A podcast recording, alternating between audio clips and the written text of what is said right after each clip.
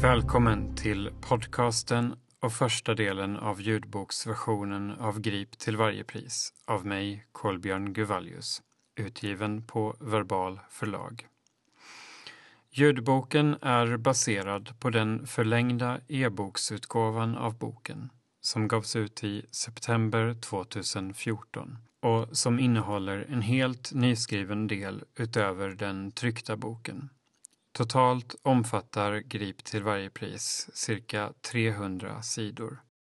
Utöver detta avslutas ljudboken med en sammanfattning av vad som har hänt sedan e-boksutgåvan publicerades. Denna text publiceras också på bokbloggen griptillvarjepris.se. Där hittar du också bland annat extra material och fortlöpande kommentarer till boken. Sedan boken publicerades har några sakförhållanden ändrats. Inget nytt av avgörande karaktär har dock inträffat. Uppläsningen är endast en lätt anpassning av den tidigare publicerade boken. På bokbloggen finns också en sida för varje avsnitt av podcasten som innehåller bildmaterial ur den tryckta boken. Podcasten publiceras i avsnitt varje onsdag under hösten 2015. Boken är underbyggd med en mängd faktamaterial. E-boksutgåvan innehåller nästan 700 noter med bland annat källhänvisningar för allt som påstås. Noterna läses inte upp i ljudboksversionen. För dig som vill veta mer om grunderna till olika påståenden rekommenderas att införskaffa e-boken eller den tryckta boken som finns i bokhandeln. För dig som redan har den tryckta boken finns dessutom den nyskrivna delen av e-boken som en separat e-bok under titeln Förneka till varje pris. Intervjusvar och annan citerad text i boken läses av Lars Winklär.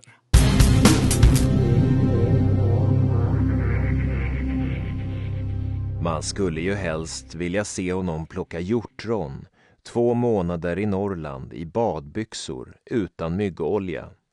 Det är straffet. Det måste göra ont att klottra. SL-tjänsteman i Rapport. Sent 1980-tal, citerad i filmen Nugg, Vandal in Motion, av Lars Berge och A.K.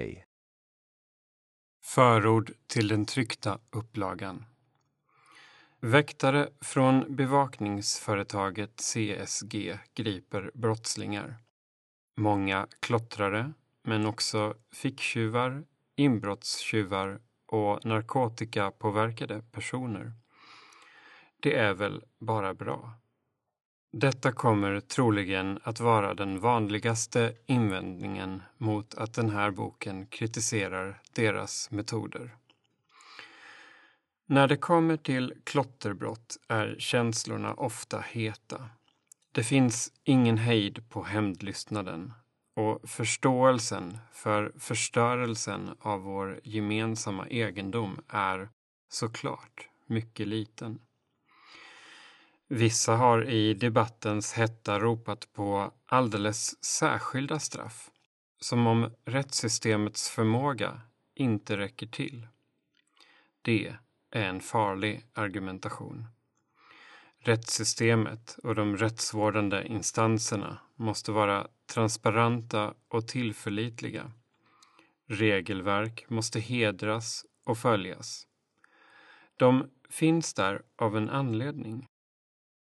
Vi ska som medborgare kunna känna oss trygga med att vi lever i en rättsstat och inte i något slags totalitär stat där vissa provocerande brott helt godtyckligt gör förövaren laglös.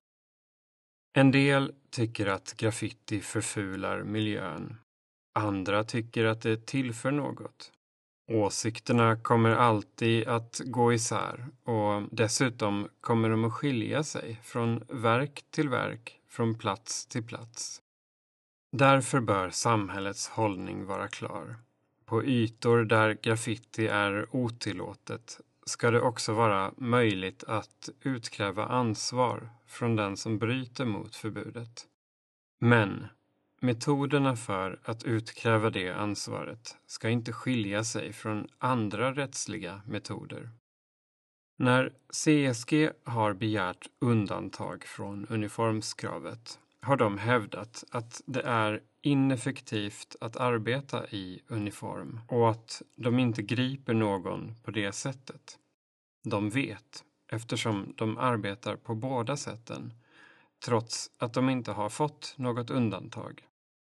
Men bevakning handlar inte i första hand om att gripa, utan om att förebygga brottslighet.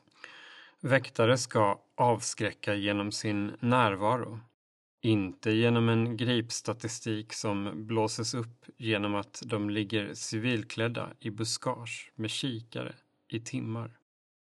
Om samhället anser att civilklädda klotterjägare är det enda sättet att komma till rätta med det upplevda problemet, kan svaret inte vara att reglerna för bevakningsföretag ska brytas, att undantag ska ges till de som redan bryter mot reglerna, eller att lagen ska ändras för att passa den otillåtna praktiken. Svaret måste istället vara att polisen får ökade resurser. De har redan den exklusiva rätten att spana och gripa civilt. Talar CSG sanning när de hävdar att deras uppdragsgivare inte förväntar sig att de ska arbeta civilt? Historiskt har det sett annorlunda ut. Men det stämmer inte att de därför skulle sakna incitament att arbeta civilt idag, vilket de har påstått. Det är ett faktum att CSG griper klottrare med de metoder jag presenterar i den här boken. Men det är också tydligt att om väktarna hade varit synliga och uniformerade hade de i många av de dokumenterade fallen kunnat fungera brottsförebyggande så att inga brott hade begåtts.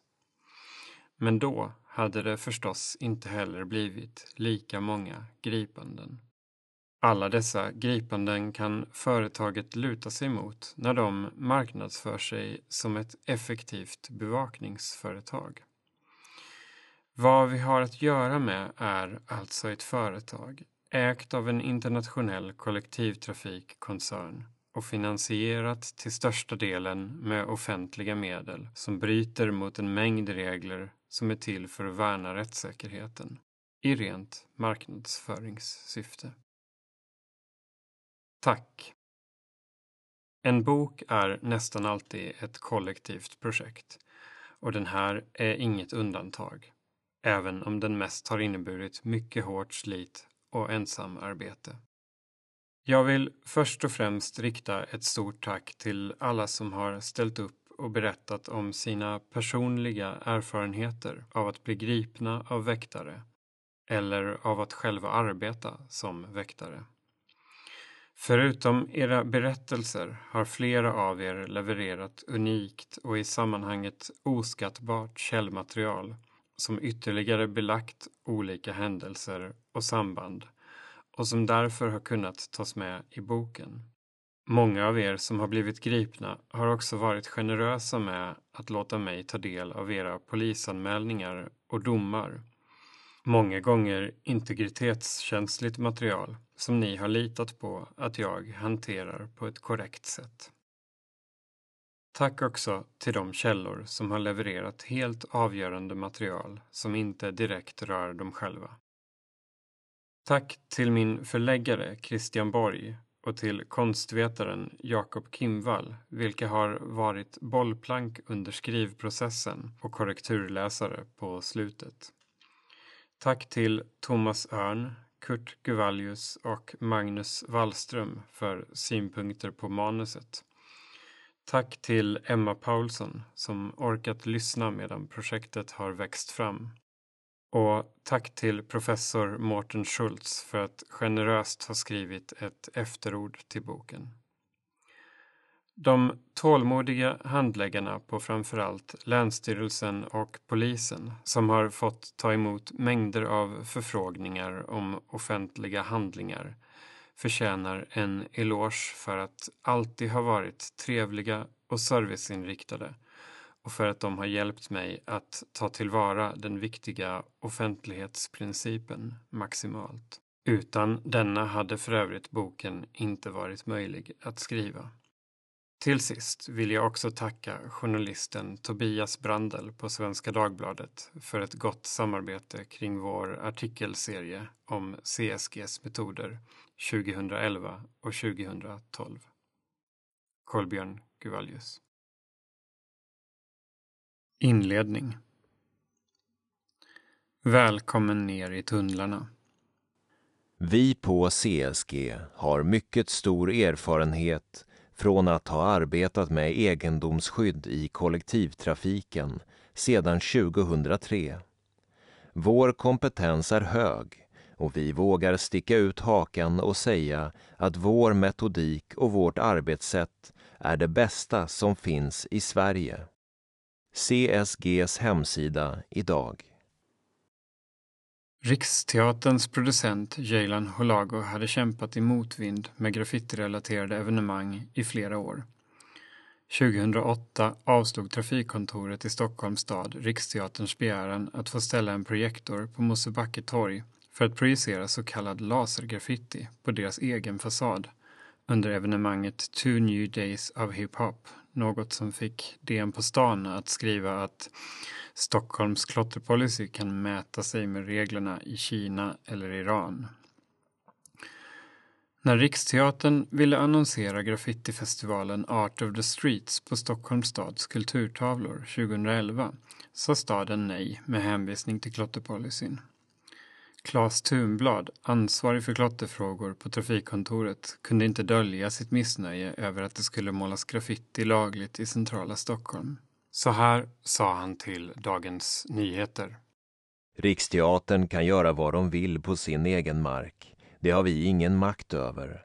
Även om vi från stadens sida är skeptiska till det här eventet. Men när det gäller stadens kulturtavlor så finns regler för vad som får förekomma där. Vi kan ju inte ha marknadsföring för ett graffiti-event som vi så uttalat är emot. Efter att på avstånd ha följt rapporteringen blev jag nyfiken när det påstods att 16 personer hade gripits för skadegörelse efter evenemanget när det arrangerades för andra året i rad 2011. Mitt grävande ledde fram till något sensationellt. Först trodde jag inte vad jag läste i polisanmälningarna om klotter från den där helgen. Det fanns nämligen ingen koppling mellan evenemanget och de som gripits för skadegörelse. Uppgifterna framstod som fabricerade av polisen i syfte att svartmåla Riksteatern. Såvida inte civilklädda väktare från CSG i strid med reglerna för bevakningsföretag hade följt efter och spanat mot personer i timmar efter att de lämnat evenemanget utan att de begått något brott. Brukar CSG arbeta så här? Hur länge hade de i så fall gjort det? Åren kring millennieskiftet hade civila spaningsgruppen på Falk Security bevakningsuppdraget i tunnelbanan för SL. I medierna kallades de för Falkarna, men CSG var det interna namnet. Åren 1996 till 2003 spanade deras civila väktare mot klottrare med polisiära metoder innan upplägget sprack i en stor muthärva och registerskandal. Att väktare år 2011 skulle arbeta på nästan exakt samma sätt kändes svindlande. Var dagens CSG ett eko av den tidens CSG? Var namnet på bevakningsföretaget i själva verket en subtil blinkning till graffitivärlden? Flera av väktarna ur gamla CSG var med och byggde upp nya CSG i samarbete med SL. En av cheferna för gamla CSG fanns på en chefsposition i det nya företaget från start. Det som hållit sig undan mediernas radar i många år hade hela tiden gått att läsa om i olika forum på nätet. Graffitimålare hade samlat på sig bildbevis, före detta anställda hade erkänt regelbrotten. Självklart finns anledning till källkritik och graffitivärlden är full av rövarhistorier. Men saker går också att kontrollera bortom nätet. Grävandet resulterade i en artikelserie för Svenska Dagbladet i november 2011 som jag skrev tillsammans med tidningens journalist Tobias Brandel. Publiceringen väckte förstås uppståndelse. Internt på tidningen utsågs artiklarna till veckans bästa nyhet. Före detta CSG-anställda hörde av sig och bekräftade allt vi skrev och mer därtill. Graffitimålare mejlade oss med handfasta bevis medan polisens klotterkommission gick ut och försvarade CSG med en krumbukt som var omöjlig att ta på allvar och som luktade mer vänskapskorruption än faktakoll. Civil betyder inte civil, hävdades det. Claes Thunblad på Stockholms stads trafikkontor försökte i sin tur svartmåla granskningen på Facebook och fick där eldunderstöd av SLs trygghetsansvarige Jeanette Gedus. En kvinna som presenterade sig som Eva, frilansjournalist för Uppsala Nya Tidning och några Norrlandstidningar, ringde mig, försökte få detaljer om vår fortsatta granskning. Hon spelade dåligt, verkade snarare vilja pressa mig på detaljer kring om vi hade mer material än att vilja skriva en egen artikel. Jag låtsades att granskningen var avslutad, medan jag gick igenom mer material som publicerades i januari 2012. Uppståndelsen kring avslöjandet var spännande. Men dagstidningsformatet är frustrerande trångt. Vi fick stryka flera intressanta detaljer av utrymmesskäl. Jag satt med en omfattande slask efter alla vittnesmål, dokument, fotografier och filmer som strömmat in. Den historiska kopplingen till civila spaningsgruppen poängterades aldrig tillräckligt. Det fanns alltså en stor potential för fördjupning. Under tiden hade Datainspektionen kammat noll i jakten på det beryktade registret över misstänkta klottrare. Inte så konstigt när tillsynen måste utövas genom föranmälda inspektioner. Länsstyrelsens utredning om missförhållanden har dragit ut på tiden och är ännu inte färdig efter 2 år, men är med största sannolikhet orsaken till att CSG har bytt ut både vd och föreståndare. Omedelbart efter artiklarna i Svenska Dagbladet vittnade flera källor jag talade med om att uniformerade väktare från CSG plötsligt började patrullera tunnelbanan i Stockholm. De syntes överallt när de tidigare varit relativt osynliga. Det var förstås en rimlig panikåtgärd att abrupt minska civilspaningen om den samtidigt skulle förnekas. Men att kraftigt öka närvaron i uniform gör också att skillnaden märks. Samtidigt hade de inget val. Objekten skulle bevakas och om det inte gjordes civilt fick det göras i uniform. Om det inte fick göras genom att ligga på pass i buskarna fick det göras från perrongerna. Sedan börjar väktarna så smått bli mer sällsynta igen. Var allt tillbaka i det gamla nu? Flera vittnesmål nådde mig relativt snart om att de börjat arbeta civilt igen. Graffitimålare som känner igen CSG-väktare hörde av sig under vårvintern 2012 om att de hade sett dem arbeta civilklädda. Någon hade kommit på dem med att ligga och spana i ett buskage. Sommaren 2013 bestämde jag mig för att det måste bli en bok. Jag började gå igenom allt gammalt material och gjorde nya stickprovskontroller i polisanmälningar. Av en tillfällighet nåddes jag samtidigt av nya tips om företaget. De jobbar precis som de alltid har gjort, men mediernas strålkastare har slocknat.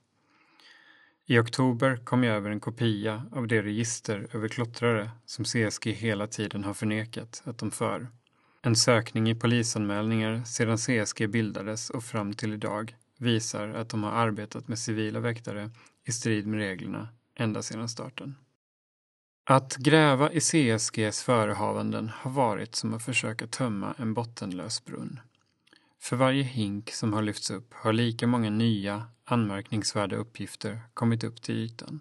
Det har liksom räckt att peta i dyn för att märkliga saker ska bubbla upp.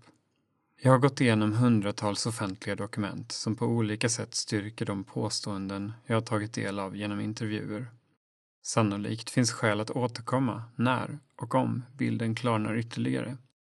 Det här är berättelsen om hur ett bevakningsföretag år efter år har satt i system att bryta mot alla tänkbara regler. Ett företag som ska bidra till att lagen upprätthålls arbetar i själva verket med lag- och regelbrott och upprätthåller inte ens lagen utan bevittnar istället brott. Framgången räknas i antal grip. CSG har problem när de ska beskriva sin verksamhet offentligt. För vad är det som skiljer CSGs metodik och arbetssätt från andra bevakningsföretag och gör dem till det bästa som finns i Sverige? Följ med ut i mörkret och ner i vindlande tunnlar dit dagsljuset aldrig når, så får du veta. En fungerande men otillåten metod. Det är ingen tvekan om att CSG har en metod som fungerar för att gripa graffitimålare som målar olagligt. Att därför kalla metoden för bra är inte rimligt, bland annat eftersom den också är otillåten. Av de hundratals polisanmälningar om klotter som jag har granskat, där väktare från CSG vittnar, finns bara ett par stycken där de faktiskt ingriper mot pågående brott. Detta trots att de allra flesta anmälningar är rena stickprov och alltså inte har kommit mig till del för att någon har reagerat på missförhållanden. Istället framträder en slug strategi som genomsyrar alla anmälningar. Ingrip inte mot pågående brott. Vänta och se vad som händer. I många fall grips de misstänkta när de har begått ett brott och är på väg från platsen. I andra fall grips de misstänkta efter en serie taggar och throw-ups längs flera kvarter. Hade väktarna arbetat förebyggande eller ingripit så fort de upptäcker ett brott hade förstås brottet blivit mindre. Skadestånden hade blivit färre och lägre, likaså straffen som döms ut. Sannolikt handlar det bland annat om att avskräcka andra och se till att graffitimålare skuldsätts så att de inte vågar måla igen, samt att visa upp positiv gripstatistik för kunden. I somliga fall går det att argumentera för att avvakta med att gripa. Till exempel är det inte alltid lämpligt att ingripa längs ett tunnelbanespår och därmed hamna i en tumultartad jakt på en sträcka där tåg kan passera. Å andra sidan är det fullt möjligt att stoppa tågtrafiken på den berörda sträckan medan ett ingripande görs. CSG står i ständig kontakt med trafikledningen och det är till och med önskvärt att stoppa trafiken om ett obehörigt spårbeträdande upptäcks, eftersom olyckor kan ske även utan att en jakt pågår. I andra fall kan antalet misstänkta vara stort medan en väktare kanske är ensam eller bara har en kollega på plats. Personerna kan ha ett hotfullt uppträdande eller verka påverkade av alkohol eller narkotika. Sådant skulle kunna vara rimliga skäl att invänta förstärkning. Men inte heller när förstärkning har kommit har ett ingripande alltid skett för att stoppa pågående brott. Det finns också flera exempel där väktare inte har tillkallat förstärkning utan ensam har klarat av att gripa 3 personer. De flesta gripanden är enligt vittnesförhör helt odramatiska. Bara i enstaka fall uppstår tumult i någon form, även om icke-våldsamma flyktförsök förekommer. Att verka avskräckande genom att synas är inte CSGs melodi. Men det är så det är meningen att väktare ska arbeta, brottsförebyggande. Ingen begår brott när en synlig uniformerad väktare tittar på. När en ronderande väktare kontrollerar att ett fönster är stängt eller att en dörr är låst som den ska, istället för att låta den stå öppen och vänta på att ett brott ska inträffa, är det också brottsförebyggande. Ett cyniskt förhållningssätt där oväntade gripanden och utdömda skadestånd ska verka avskräckande håller metoden vid liv, helt eller delvis med SLs goda minne. Det är en dyr affär för samhället med osäkert resultat. Rättsväsendet belastas med fler ärenden än nödvändigt. Dyrbar tid tas i anspråk för att utreda och beivra brott som till stor del hade gått att avstyra med synliga väktare och bättre tekniska lösningar. Bevakningsföretag tar inga stora risker när de bryter mot reglerna. Tillsynen är svag och saknar både resurser och insyn bortom företagens egna redogörelser. Möjligheterna att utkräva ansvar är små och företag som omorganiseras efter kritik kan fortsätta som förut. Ofta kan även systematiska misstag skyllas på enskilda timanställda. Som mest riskerar de ansvariga, liksom enskilda väktare, att förlora jobbet. Några inledande kommentarer till texten. Alla personer som i boken benämns med enbart förnamn har fingerade namn. Jag har valt att skydda personuppgifterna för samtliga som inte har ledande befattningar, såväl väktare som gripna och vissa poliser, om de inte uttalat har valt att vara offentliga i kontakten med mig eller på annat sätt är kända för allmänheten i relation till det som skrivs. Namnen ska inte ses som representativa för till exempel respektive persons etnicitet eller ålder, utan har valts helt godtyckligt bland namn som förekommer i Sverige. Däremot stämmer alla uppgifter om kön. Ibland har namn strukits vid utlämnande av offentliga handlingar med anledning av sekretess. Jag har även själv valt att maskera vissa ytterligare uppgifter som kan vara känsliga, framförallt namn och enskilda taggar. När polisanmälningar, förhör med mera återges kan texterna innehålla en del språkfel. Detta beror på att ursprungstexterna ser ut så och är exakt återgivna. Orden klotter och klottrare används frekvent i texten, mest i citat och i relation till gärningsbeskrivningar och vittnesmål. För att inte förvirra läsaren används terminologin ibland även i löptext. Klotter är den polisiära benämningen på skadegörelsebrott där färg, klistermärken, affischer med mera appliceras på ej tillåten plats. Däremot talas det bland utövarna själva snarare om graffiti och gatukonst. Eftersom den här boken fokuserar på väktarna och belägg inte alltid finns för exakt hur brotten skulle kunna översättas till en konstnärlig terminologi har ingen vikt lagts vid dessa begrepp, utan jag använder mig ofta av samma terminologi som i polisanmälningar med mera, oavsett eventuellt konstnärligt innehåll. Klotter kan alltså i den här boken betyda såväl graffiti och gatukonst som politiska slagord och toalettklotter. Begreppsförvirring kring förkortningar. CSG kan betyda många saker. Till exempel är det koden för en amerikansk flygplats och namnet på en schweizisk storbank.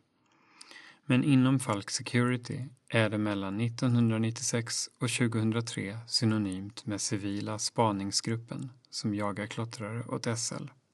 Att bevakningsföretaget Commuter Security Group AB bildat 2003 av och med bland annat före detta medarbetare i den skandalomsusade civila spaningsgruppen har samma förkortning är möjligen en tillfällighet.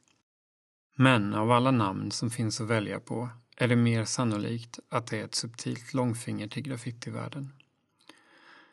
Ordet commuter är så långsökt att de flesta svenskar antagligen måste slå upp det. Det betyder pendlare. Det är unikt i en svensk kontext och förekommer inte i namnet på något annat aktivt bolag. En välvillig tolkning är naturligtvis att ordet har valts för att poängtera att CSG främst säljer säkerhetslösningar för kollektivtrafiken. Ordet group är också inklämt med armbågen eftersom CSG snarare är ett litet dotterbolag inom kollektivtrafikkoncernen Keolis, inte ett moderbolag i en koncern. I den här boken avser förkortningen CSG just Commuter Security Group AB, medan CSG Falk används om civila spaningsgruppen, där det råder risk för förväxling. När CSG bildades hette företaget CIP Security, Zip Security. Det var ett dotterbolag till Citypendeln som i sin tur ägdes av den franska kollektivtrafikkoncernen Keolis. I samband med att Zip Security tog uppdrag utanför Citypendeln bytte företaget namn till CSG, mindre än ett år efter att det bildats. En viss begreppsförvirring kan råda även när det gäller CSG Falk. Gruppen brukar nämligen sällan refereras till i medierna som civila spaningsgruppen, utan brukar istället kallas för Falkarna. Dessa begrepp är dock synonyma. Civila spaningsgruppen var det interna namnet, men Falkarna blev det vedertagna namnet på gruppen bland allmänheten efter en tidningsartikel. En kort bakgrund till klotterdebatten. För att förstå hur jakten på klottrare i Stockholm har kunnat urarta i olagliga och rättsvidriga metoder, det vill säga metoder som går stick i stäv med den rådande rättsordningen, behövs också en förståelse för bakgrunden till den debatt som har förts i staden och länet i klotterfrågan. För allmänheten kan det te sig märkligt att ett relativt litet brott som skadegörelse bekämpas med rättsvidriga metoder. Men den speciella situationen i Stockholm med låsta positioner i debatten kan mycket väl vara bidragande. Graffitikulturen har länge varit demoniserad i olika utsträckning av politiker, tjänstemän och medier. Klotter och olaglig graffiti är också i många ögon svårt att överhuvudtaget förstå. Det uppfattas av vissa som förfulande och som onödiga kostnader för sanering och bevakning. Det kan mycket väl vara därför som företeelserna lätt blir måltavla för en pöbelmentalitet när de ska beivras. Den kommunalt beslutade klotterpolicyn i Stockholm vilar inte på någon vetenskaplig grund utan kopplar godtyckligt olaglig graffiti och klotter till skolk, missbruk och kriminalitet och föreskriver kontinuerlig utbildning om subkulturen runt klotter och dess riskfaktorer för skolpersonal, fritidsledare med flera. På 1980-talet, när den New York-inspirerade graffitistilen kommer till Sverige, debatteras frågan huvudsakligen utifrån tre skilda ståndpunkter. Dels de som använder sig av ordet klotter och menar att det förfular stadsmiljön. Lösningen är fler poliser, skärpt lagstiftning och information. Dels de som menar att graffiti-intresset kan kanaliseras till lagliga miljöer samtidigt som ett generellt förbud ska råda. Dels de som hävdar att olaglig graffiti är spännande och en del av en vital ungdomskultur. Det pågår vid sidan av detta en intellektuell, konstkritisk debatt om graffiti. För stockholmarna i allmänhet tycks inte klotter vara någon stor fråga ens i mitten av 1990-talet. Åtminstone tycker folk, enligt en opinionsundersökning, inte att klottersanering ska prioriteras. När SL 1993 anställer en före detta polis, Kjell Hultman, för att arbeta som trygghetsansvarig inledde han ett medialt krig mot all graffiti, laglig som olaglig. Han försöker etablera bilden av graffiti som organiserad brottslighet och en inkörsport till annan kriminalitet. Kjell Hultman kräver skärpt lagstiftning, behandlingshem för klottrare och flaggar för att SL behöver använda okonventionella metoder. Bilden av graffiti som otrygghetsskapande etableras omkring 1995, vilket vid den tiden är något nytt. Framförallt handlar SLs arbete i detta skede om opinionsbildning mot graffiti. Men redan året därpå, 1996, inleder SL ett samarbete med Partena Security, som snart byter ägare och blir Falk Security, om att civilklädda väktare ska spana efter klottrare i tunnelbanan. Väktarna kommer snart även att maskera sig och börja kartlägga misstänkta klottrare.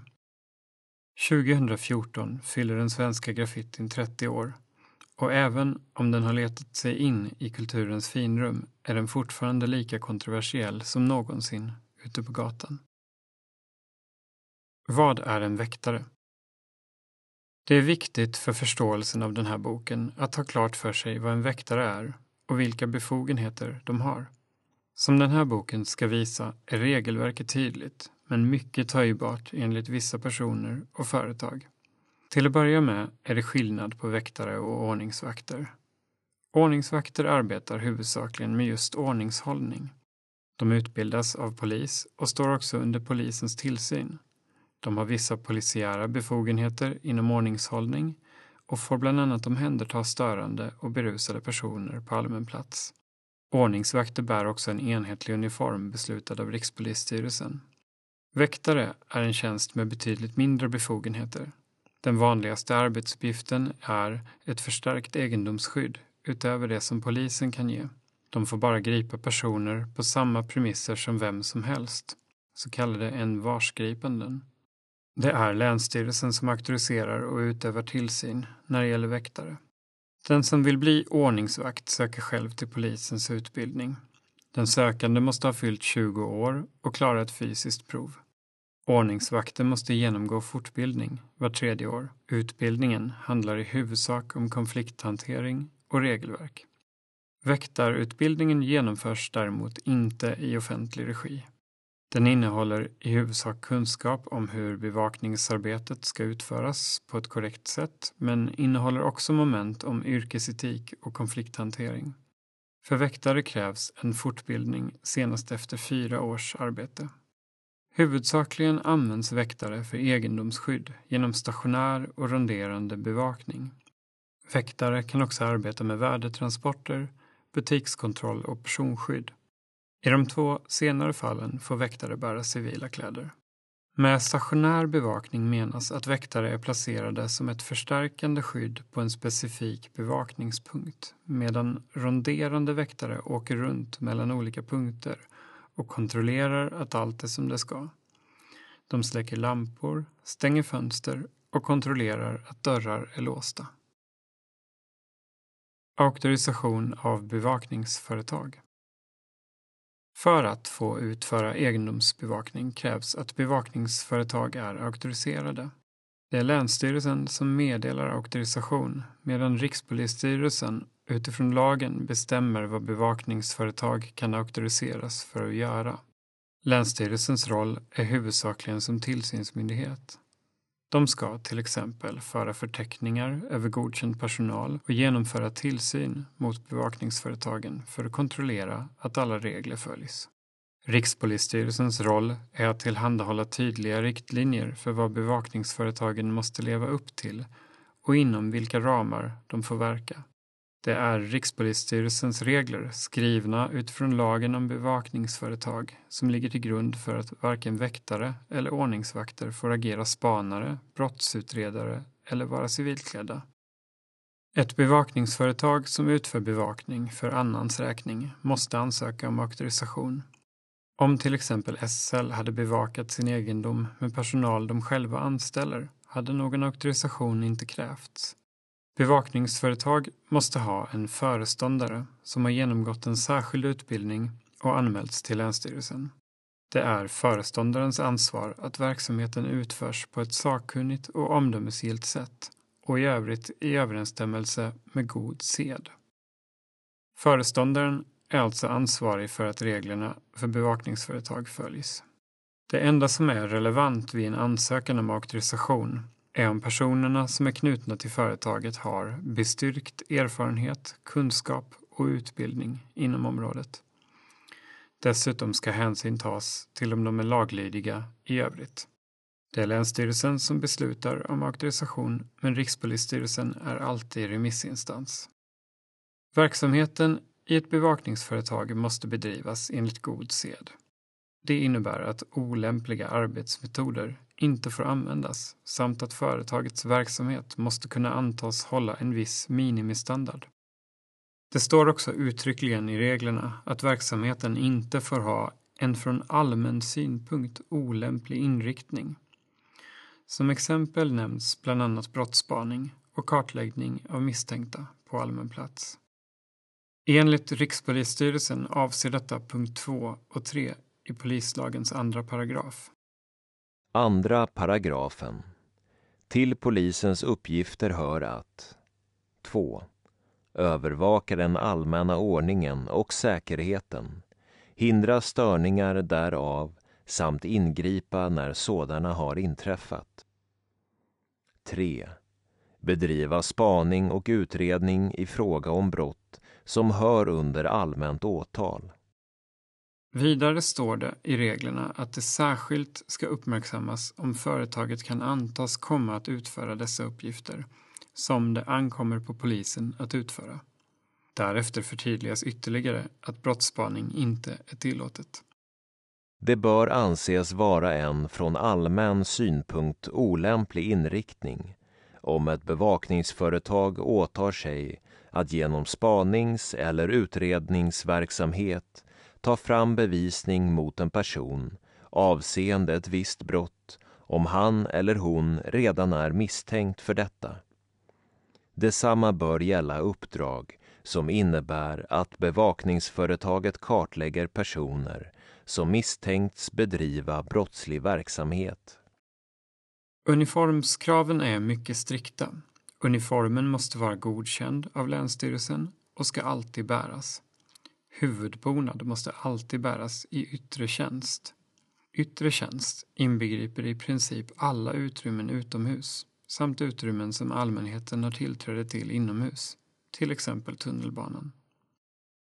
Ordet väktare ska finnas i brösthöjd på uniformens vänstra sida i en viss storlek och färg. Företagets logotyp ska också finnas på uniformen. Ett bevakningsföretag måste ha tillstånd från Länsstyrelsen för att få dekorera sina fordon med logotyper och annat som gör dem officiella. Att faktiskt använda auktoriserade fordon är dock frivilligt. Det kan verka motstridigt, men regeln finns för att bevakningsföretag inte ska överutrusta sina bilar så att de liknar blåljusfordon. Något förbud mot att använda civila bilar finns alltså inte. Fordonsauktorisationen kan inte jämställas med uniformsauktorisationen som är tvingande. Länsstyrelsen har rätt att återkalla eller begränsa en auktorisation, men då krävs starkare skäl än vad som krävs för att avslå en begäran om att få en auktorisation från början. Det öppnar för att ett auktoriserat bevakningsföretag i viss mån har utrymme att missköta sig utan att bli av med sitt tillstånd. Däremot ska auktorisationen som regel återkallas om ett företag bedriver bevakning som det inte är auktoriserat för. Vad gäller i praktiken?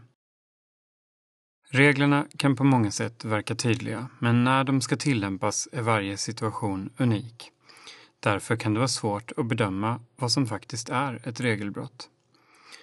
Rikspolisstyrelsen har ett bemyndigande att föreskriva regler till lagen om bevakningsföretag utifrån de förarbeten som ligger till grund för den. Länsstyrelsen, som är auktorisations- och tillsynsmyndighet för bevakningsföretag, har sedan att förhålla sig till de regler som Rikspolisstyrelsen har skrivit. Kommissarie Lars Sjöberg på Rikspolisstyrelsens rättsavdelning är troligen Sveriges främsta expert på vad väktare får och inte får göra. Det är han som har skrivit föreskrifterna för bevakningsföretag så som de ser ut idag. Enligt Lars Sjöberg handlar begränsningarna av hur bevakningsföretag får arbeta huvudsakligen om två saker. Dels har väktare inte polisens långa utbildning och den kompetens som följer därav.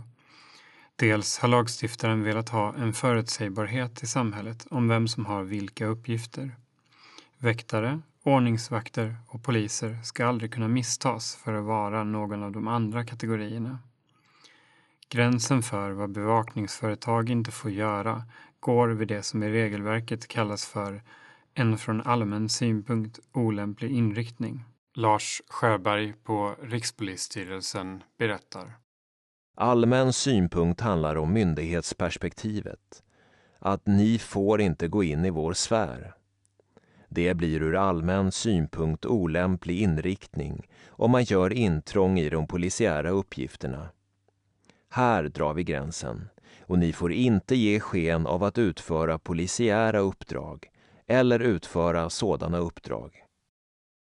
På regelnivå kan det låta självklart vad som gäller, men utöver den mycket tydliga uniformsfrågan är det lätt att hamna i tolkningar när det kommer till vad väktare får och inte får göra. Väktare får till exempel följa efter någon de tror kan komma att begå ett brott, men de får inte kartlägga sådana personer. Att följa efter någon som inte begått något brott bort från ett bevakningsobjekt och ut på allmän plats är därför olämpligt. Bevakningen de är inhyrda att göra ska göras vid bevakningsobjektet eller i närheten, åtminstone inom synhåll. Väktare får visserligen gömma sig, men bara om syftet är att förebygga brott. Ibland är väktares övertramp glasklara. Ibland ligger de på en glidande skala.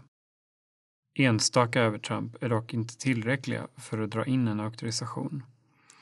Istället måste en samlad bedömning göras för att säkert kunna säga någonting.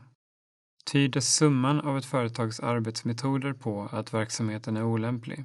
Finns det anledning att anta att situationen inte kan förbättras om missförhållanden påpekas?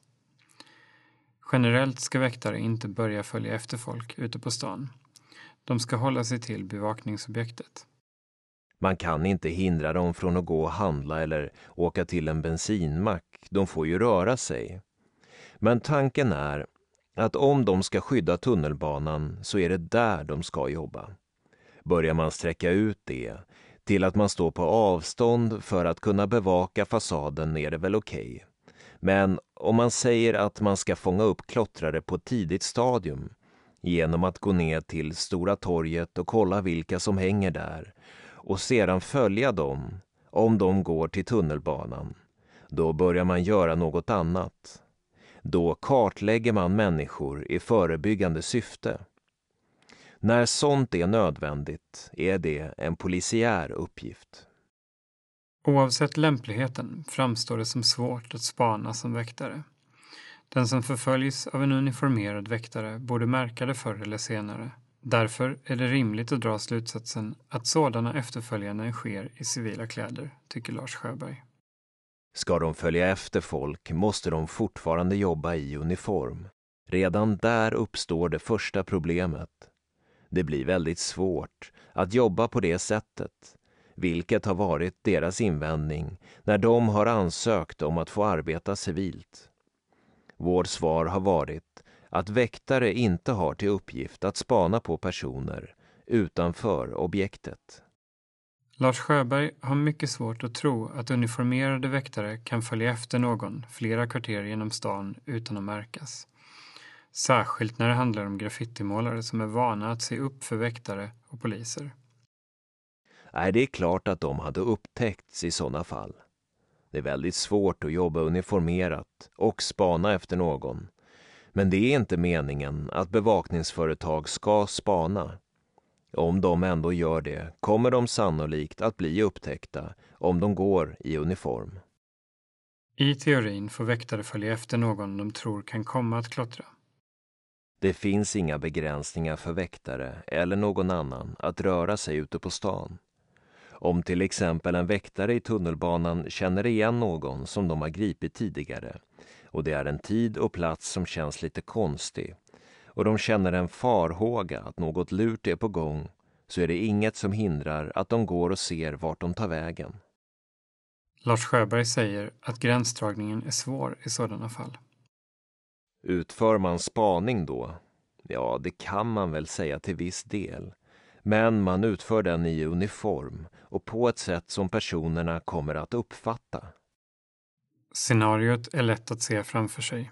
En uniformerad väktare upptäcker en person som ser ut att kunna klottra på en tunnelbanestation. Personen verkar uppehålla sig på stationen och väktaren går därför och ställer sig i närheten. Väktarens närvaro blir på så sätt brottsförebyggande och skulle personen trots allt klottra får ett gripande göras.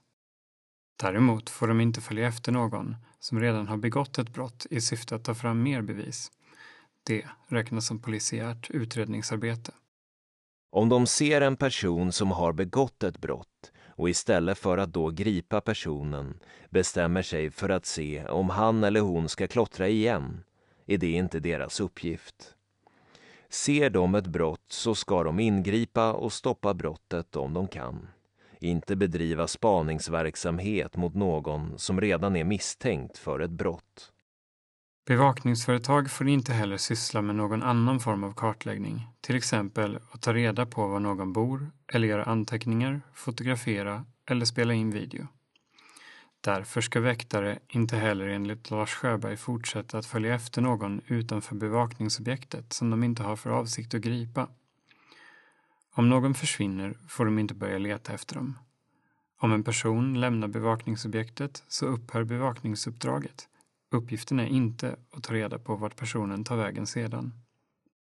Då är det inte meningen att man ska fortsätta spana efter personen.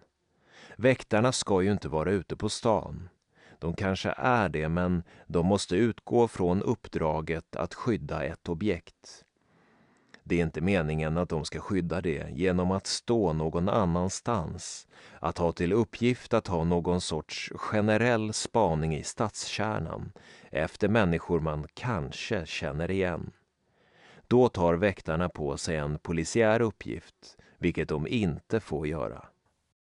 Syftet med reglerna är att hanteringen ska bli rättssäker och transparent för medborgarna. Det kan vara frustrerande för bevakningsföretagen att de i vissa fall inte har rätt att gripa någon eller får arbeta på ett visst sätt. Men det är inte effektivitet och frustration som styr regelverket, utan det är regelverket som styr arbetsmetoderna. Det får man acceptera. De som jobbar med sådana här saker, oavsett om de är poliser, väktare eller ordningsvakter, känner ibland att det blir så hemskt om de tappar någon. Men samhället är inte tänkt så. Det viktigaste är rättssäkerheten och att det inte framstår som oklart vem som är polis i samhället. En varsgripande. Att vem som helst kan gripa personer under vissa omständigheter kallas för en varsgripande. Det är denna möjlighet som väktare utnyttjar när de griper. En varsgripande regleras i rättegångsbalken. Om den som har begått brott på vilket fängelse kan följa påträffas på bar gärning eller flyende fot får han gripas av en var, det vill säga vem som helst. En var får också gripa den som är efterlyst för brott. Den gripne skall skyndsamt överlämnas till närmaste polisman. Att fängelse kan följa på ett brott betyder inte att den som griper måste göra bedömningen om det är rimligt att det enskilda brottet kan ge ett fängelsestraff. Det räcker att fängelse finns i straffskalan för brottet, vilket är fallet för bland annat skadegörelsebrott, men däremot inte för olaga intrång.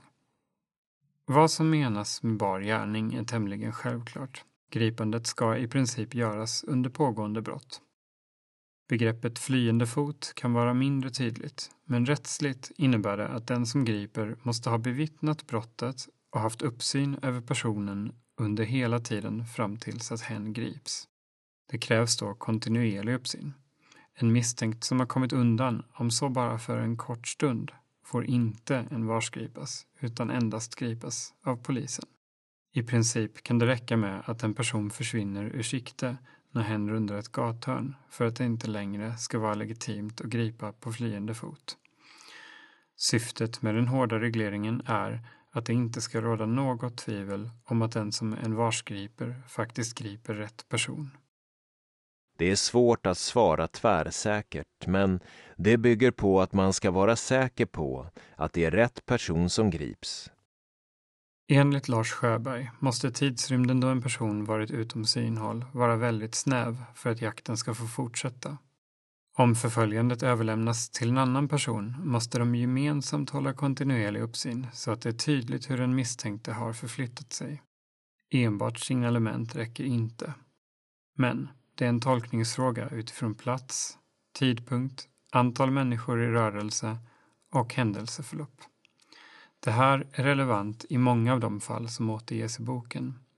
Personer har nämligen vid flera tillfällen nästan kommit undan men gripits på indicier. I flera fall kan det antas att det är rätt personer som har gripits trots att de inte har följts kontinuerligt, eftersom det till exempel är osannolikt att flera unga människor med viss klädsel rör sig på en avlägsen plats mitt i natten. Men reglerna har tillkommit för att gripanden ska vara rättssäkra.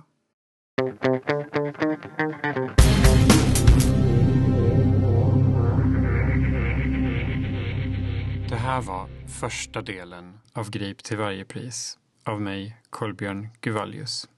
Lyssna igen nästa onsdag för att höra fortsättningen. Intervjusvar och annan citerad text i boken lästes av Lars Winklär. På bokbloggen griptillvarjepris.se finns en sida för varje avsnitt av podcasten som innehåller bildmaterial ur den tryckta boken. Källhänvisningar hittar du i den tryckta boken och i e-boksutgåvan. Tack för att du lyssnade.